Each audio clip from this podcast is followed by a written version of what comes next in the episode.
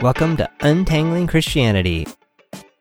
On this show, John and Gregg attempt to diffuse destructive ideologies, unsnarl confused ideas, consider love and truth in Christianity. I'm John Polstra. And I'm Gregg Monteith. And we're back today to talk about another article. This article is titled, This is Not a Daycare, It's a University, written by Dr. Everett Piper, president at Oklahoma Wesleyan University. This post seemed to tie in well with episode 108, which was titled Facing Uncomfortable Topics. And it in that podcast, Gregg and I looked at a article from The Atlantic called The Coddling of the American Mind. Mm. So I thought there was an interesting tie in between this blog post and the article in The Atlantic, but maybe not in the way one would expect. Hmm. Okay. So let me read this. Let me read a couple paragraphs from this post. The the essence of the post, well, I don't even know if there's a way to sum up the essence of the post. Uh, we'll get there. So, quoting from the top. This past week, I actually had a student come forward after a university chapel service and complain because he felt victimized by a sermon on the topic of 1 Corinthians 13. It appears this young scholar felt offended because a homily on love made him feel bad for not showing love. In his mind, the speaker was wrong for making him and his peers feel uncomfortable. I'm not making this up. Our culture has actually taught our kids to be this self absorbed and narcissistic. Anytime their feelings are hurt, they are the victims. Anyone who dares challenge them and thus make them, quote, feel bad about themselves is a, quote, hater, a bigot, an oppressor, and a victimizer.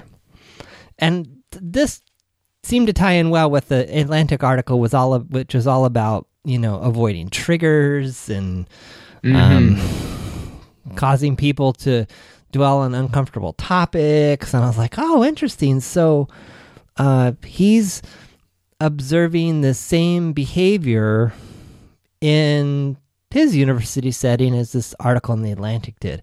But then it took a really well, it took an it took kind of a left turn, an unusual left turn, and yet it was way too familiar to me, and so I had to share it with you, which I knew would probably set you off. Mission accomplished. so it did. Explain your left. Explain the left turn. And well, the, the, the left turn is is so it continues. You know, I, quote, I have a message for young, this young man and all others who care to listen. That feeling of discomfort you have after listening to a sermon is called a conscience. An altar call is supposed to make you feel bad. It's supposed to make you feel guilty. The goal of many a good sermon is to get you to confess your sins, not coddle you in your selfishness. The primary objective of the church and the Christian faith is your confession, not your self actualization. So, what I take away from this part of the post and pretty much the rest of it, which which seems to kind of go along the lines, there seems to be an implicit assumption that we're doing it right. Hmm. The message that was preached at this chapel was 100% right on the mark. that whatever admonition was given to the student body was perfect. The you know exposition of this particular scripture passage was done perfect and that the only you know responsibility here for not reacting properly to it is the people that hear it.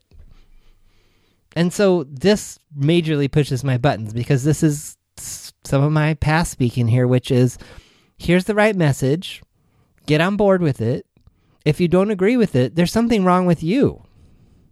Our message is perfect. It's been perfectly you know, exposited from the Bible. And this is exactly what the Bible means, and you need to do it. And if you have a problem with it, that means that your heart is hardened, there's something wrong with you, and there could be nothing wrong with us because we're a Christian university, we're a church, I'm a pastor, whatever. So just I've got oh, a PhD. gets me going. All right, here's so, my response to you, John. What's that? A golf clap. no, it's not a golf clap. I clapped any It was a cheer. You, would have to filter me. No, I no, I'm totally. I'm I'm 100 percent on board with you. So I think it, you just it, summarized it beautifully. Okay, so it was just it was just fascinating to me because I was like, oh, this this really ties into the Atlantic, and then I'm like, oh, not really at all. I mean, it kind of does, but in just kind of a weird way, and it just kind of,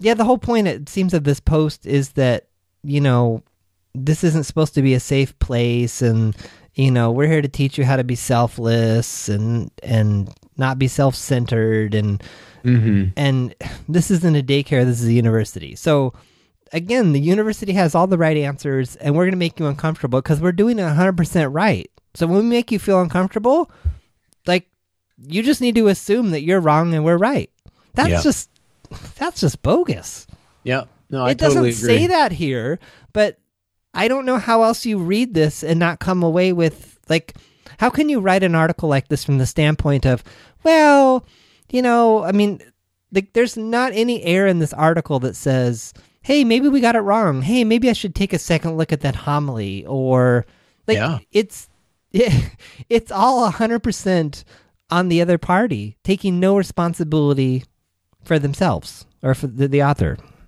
Yeah. Yeah, I think you hit it right on. I mean, it's it's funny because the, the the similarities with the the the, the Atlantic article are, are really striking. I mean, even at the the second last the last line of the second last paragraph, we don't believe that you've been victimized every time you feel guilty, and we don't issue quote trigger warnings end quote before altar calls. Yeah, You know, that was straight out so of yeah. That was it's the same- right? Yeah, yeah, it's the same sort of terminology, the same sort of um, yeah response, and yet they're not. Uh, yeah, it's interesting. You know, the the thing I really liked about that Atlantic article is it ended with all of those. I'm just going to scroll down to them.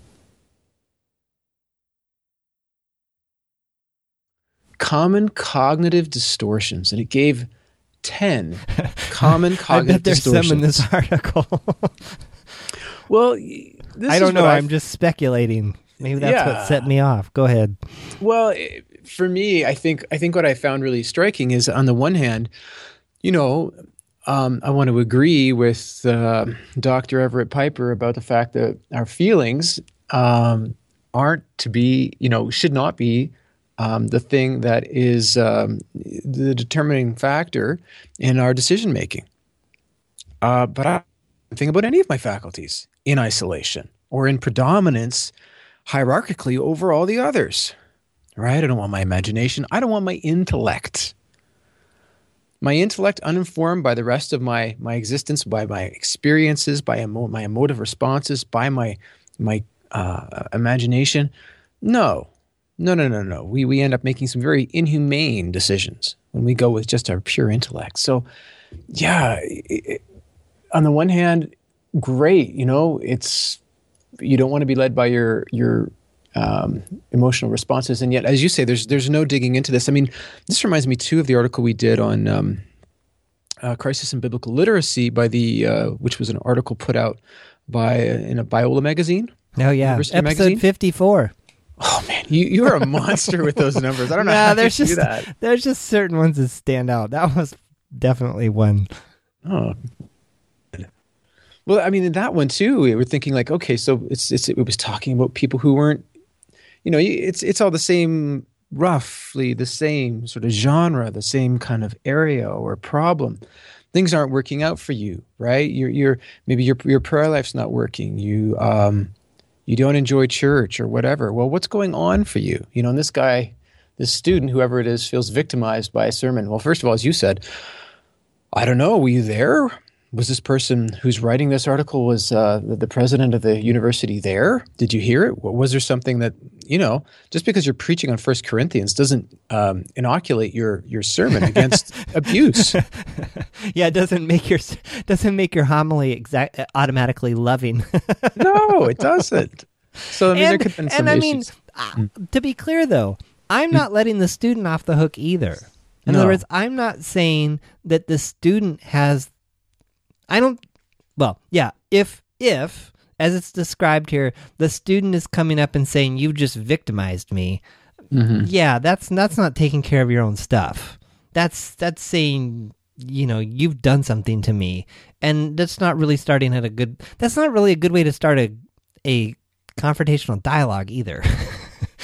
No, and I guess I would wonder too, like, what's going on for somebody? What type of institution is this, and what type of person are you, and what type of people are you amongst? If something's going on and it's really going off the rails, and you just kind of sit through it, you know, like maybe I'm talking as a 46 year old adult. I mean, I, I don't know. I don't care what it would be. It would have to be like, I don't know, my kids performance. And in the middle of my kid's performance, something was said that was just atrocious. And of course, I would still sit there because it's my kid's performance, right?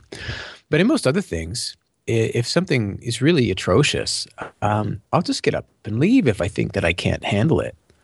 And, you know, we all have different sort of breaking points, but it would seem strange to me to ever possibly use such powerful language as victimization and yet to have not taken some action on my own behalf when that was taking place.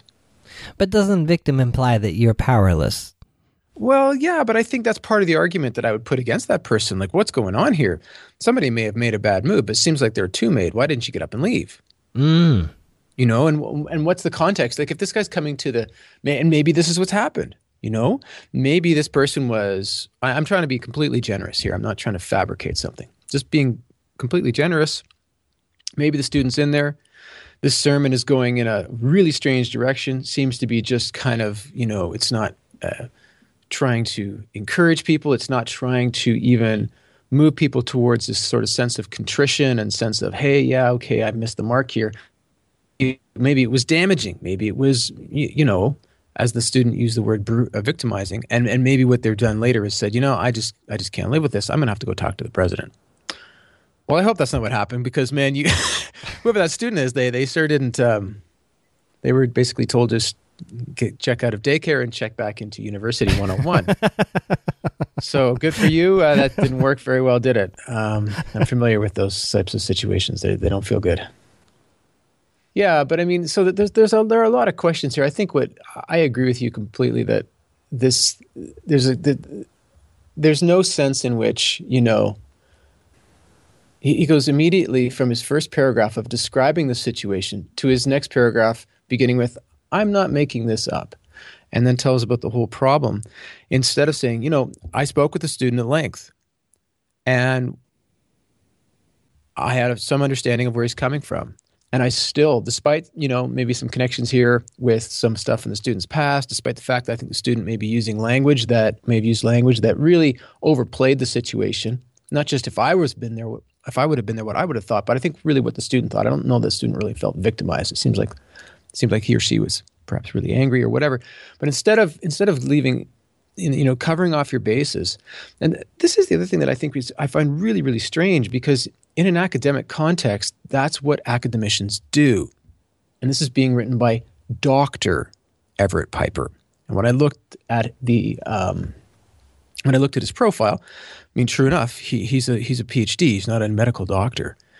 So I, I don't understand from a an academic perspective where academia is a very conservative discipline, and you're you're you're always wary of extending yourself, of saying too much, of being caught out.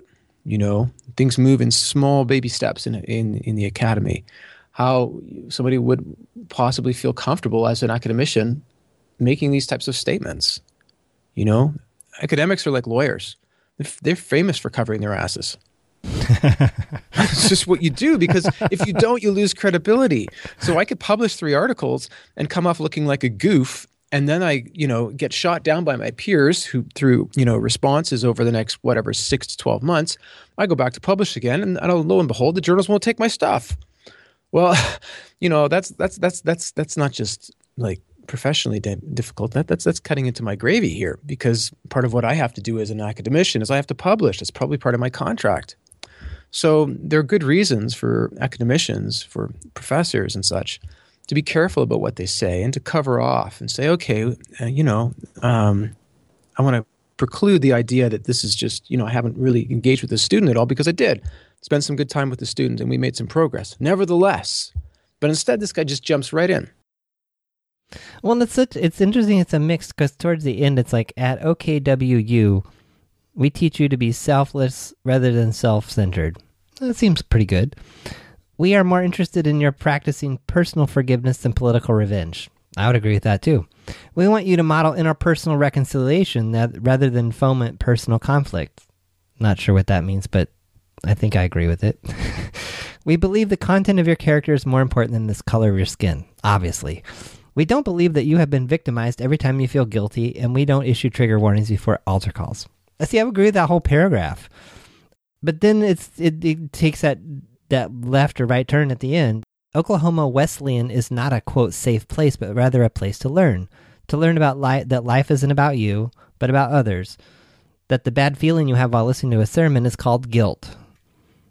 See, that's the part that I just I don't agree with. I yeah, maybe sometimes there is I want there to be a place for both. I want there to be a place for, okay, yeah, maybe sometimes you hear a sermon or a homily about something and you do feel convicted. And you should mm-hmm. be.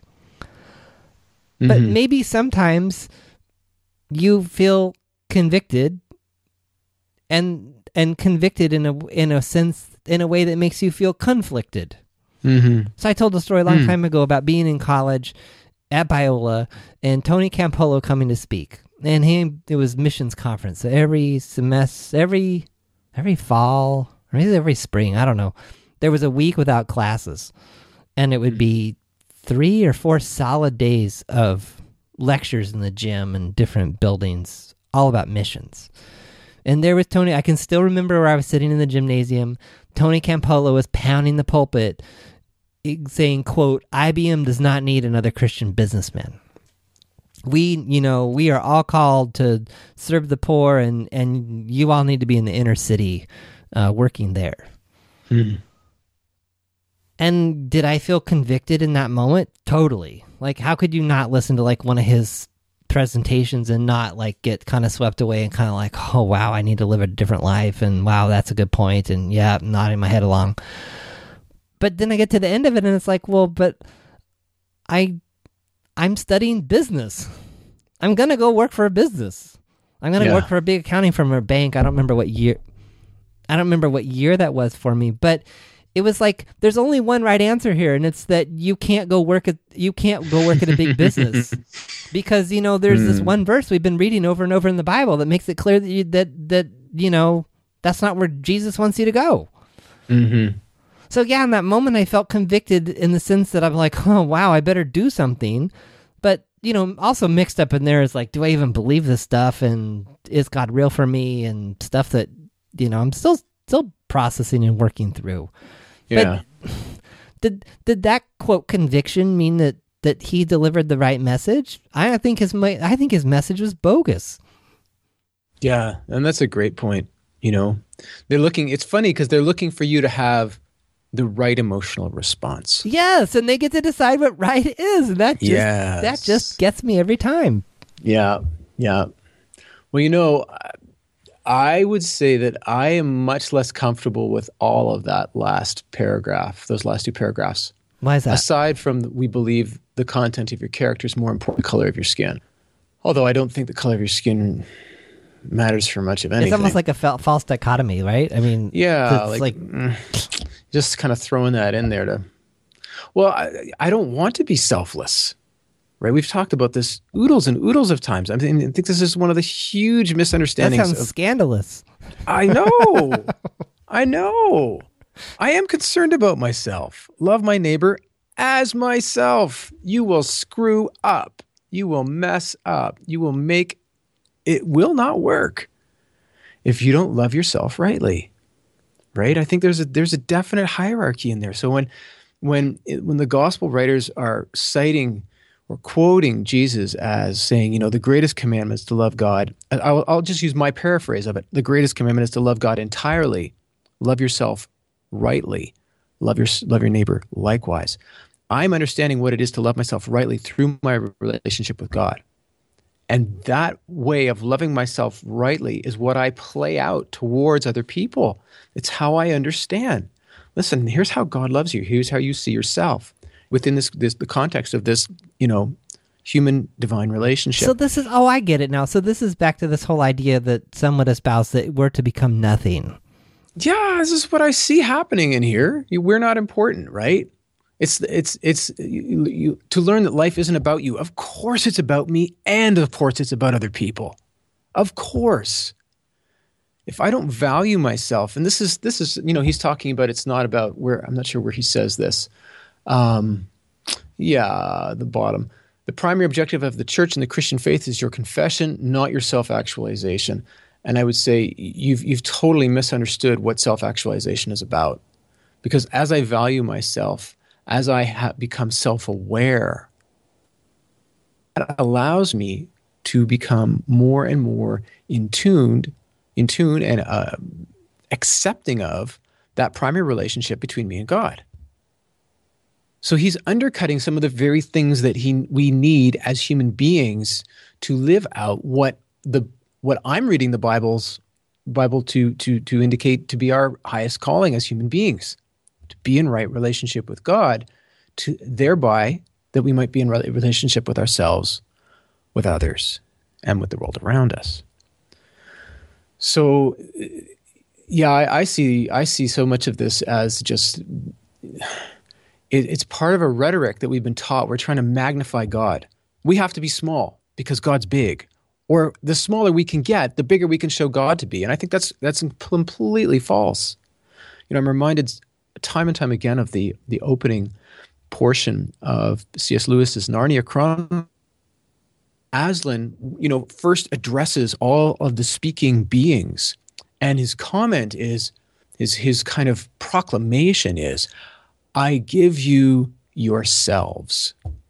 And this is what so much I think of evangelical Christianity has has has forgotten, ignored, failed to take into consideration. Um, you know, and and I think there there are a lot of theological issues that you know there's bad theology in here, but you know, in the podcast or pardon me, the blog post that I wrote in response to this letter, um, a, a lot of this is also to do with the fact that we as Christians we somehow have this crazy idea that theology is good enough on its own.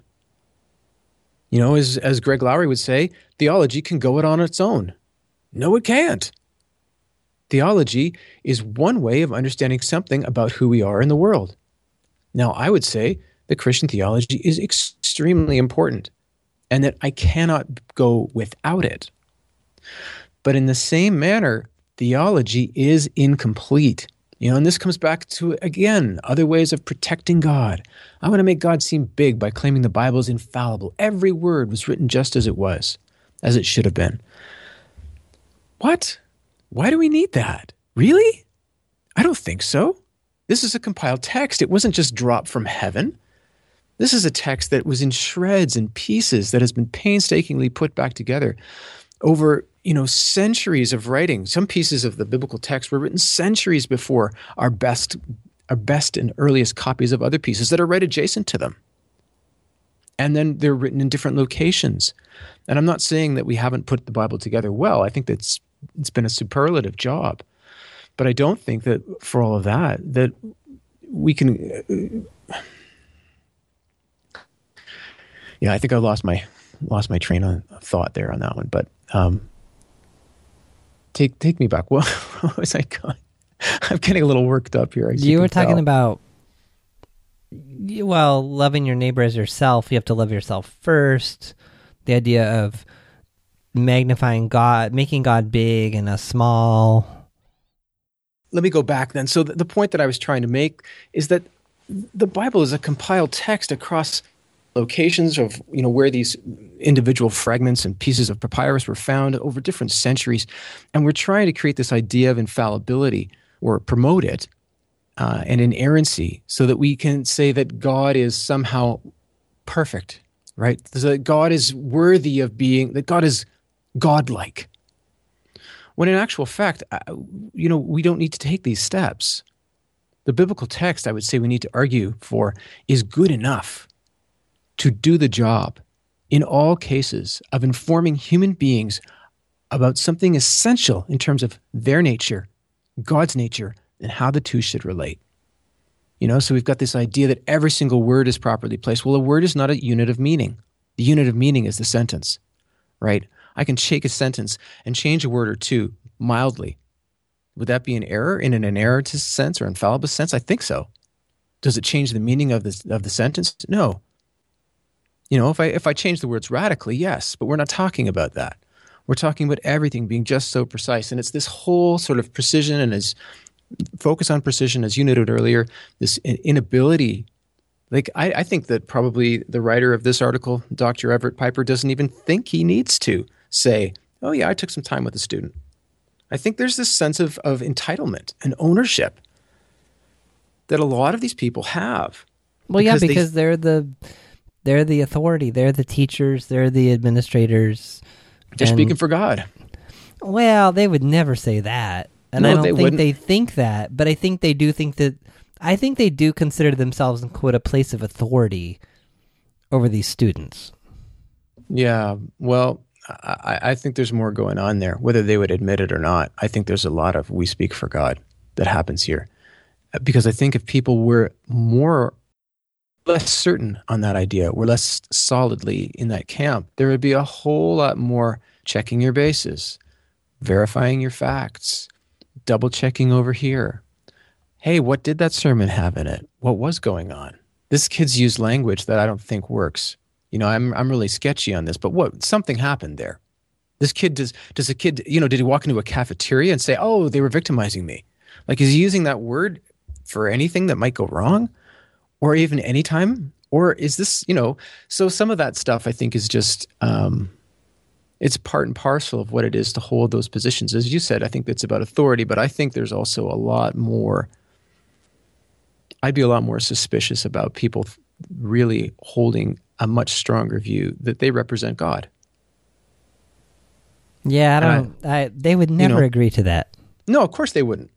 Of course they wouldn't. But if I walked in there and challenged them and gave them, I mean, I remember a student at at the college I went to speaking to a very renowned professor.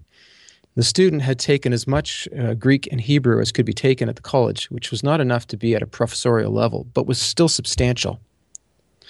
And instead, when the student said, "You know, to the to the professor who was teaching theology. And if I said his name, every everybody would know it. So I'm not going to bother saying the prof's name. But um, she went to the prof and said, "You know, I, I've I've got a an issue with this theological notion on exegetical grounds." And instead of engaging with the student on exegetical grounds, which is what you should do, and say, "Okay, well, let's talk exegesis." and you show me where you're coming from. I'll show you where I'm coming from. We may still disagree, but we're going to have the conversation. The prof simply pushed it aside. I don't think any of these people are accustomed to be challenged. I don't think like who challenges the president of a university. I'm doubting anybody there would. You and me. You and me. I, I guess so. That's it, right? I, I'm I'm I would be shocked. I would be utterly shocked and and unspeakably impressed if, for instance, I forwarded this my my post to this guy, to this uh, Dr. Everett uh, Piper, and he was willing in any way to engage. They got to do it then. Okay, let's do it. let's do it. If we get anything back from him, I will be amazed. Because I just don't think, I think that this is part of this whole, I don't want to craft it like a conspiracy theory, but I, I think it's an all encompassing mentality. It's pervasive, you know, and when we have to be self effacing, the people who have to keep us in line in terms of making sure that we are being selfless and self effacing, that we understand life's not about us, it's about other people, are themselves immune to critique. And that's how that system keeps keeps getting perpetuated, right? Right, and that's yeah, that's kind of what I was saying is the whole thing feels like a an unfair setup. Yeah. All right. I'll email them. I'll send my link. What more do you want to say about this one? What do you? What more? I feel like we kind of covered it all, dude. Is there anything you think we missed or should bring out? You know, something about it is strange because I know we have these conversations, and you know, you'll get heated, or I'll get heated, or we'll both get heated. And I don't know. I don't, it'd be interesting to know what it's like for you when you get heated. But normally, when I get heated, when we're having one of these, it, like at least in the last year and a half, when we've been doing these. By the end, I'm not heated anymore, and I'm still heated on this one. I'm still really feeling irritated. Really? Yeah. Well, I mean, the topic. I mean, if if I if I came across another post like this that was the same thing, I think I would probably still Yeah, I would expect them to issue a trigger warning for me first. yeah. Yeah, I don't yeah. Yeah, it's yeah, it's the setup. It's the and I think yeah, for me I I know I can say that's just too much history of not necessarily people at a university, but but people in positions of some authority, mm. whether it be my age or position or whatever, that, yeah, I just, you know, they brought down the hammer and they were completely right in bringing down the hammer. And the, the fact that I either responded or didn't respond was, you know, really all up to me. Hmm. Hmm. Yeah. Well, I guess the, I guess the thing that, that gets me about it is that there's no way to critique what's happening unless you get a handle on the entire system. So there's an entire system of self effacement, of privileging anything biblical over anything human, as opposed to seeing that there's an integration that's necessary between the two. Well, yeah, there's, I think you would have to break. Well, yeah, I think there's a number of layers here. I mm. think you would first have to. You probably have to start somewhere else, but eventually you'd have to get there and decons. I think there's a bunch of built-in assumptions mm-hmm. that I think some people reading this article be like, yeah, right on, exactly, preach it.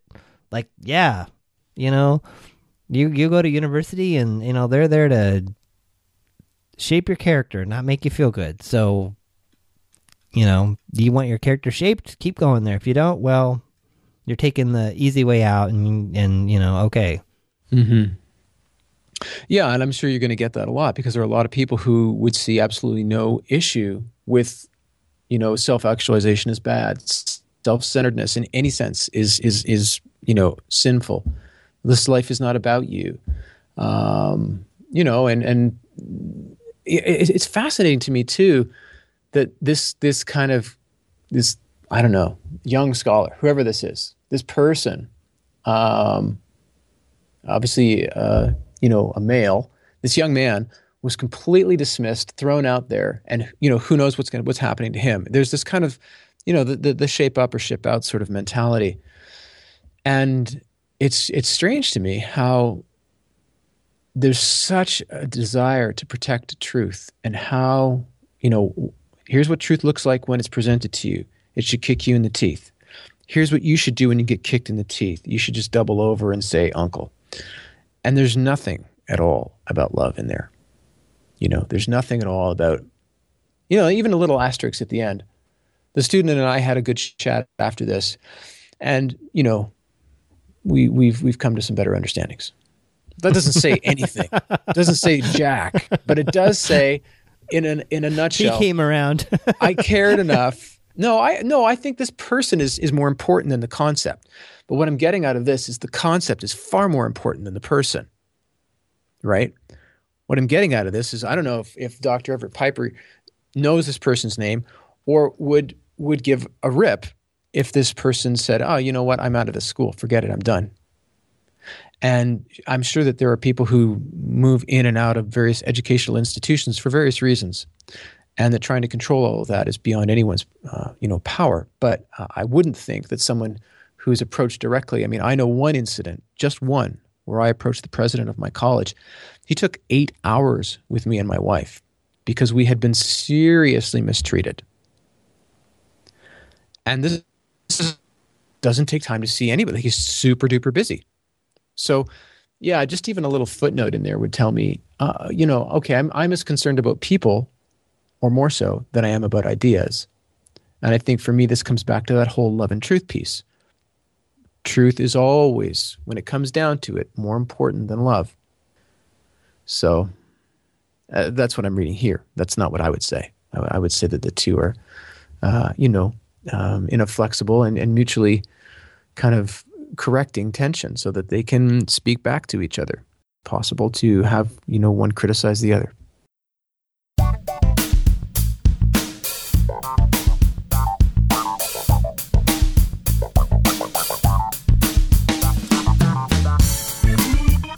Thanks for listening to the Untangling Christianity podcast. Notes and links for this episode are at untanglingchristianity.com. We welcome your thoughts and comments both at the website and our private Facebook group.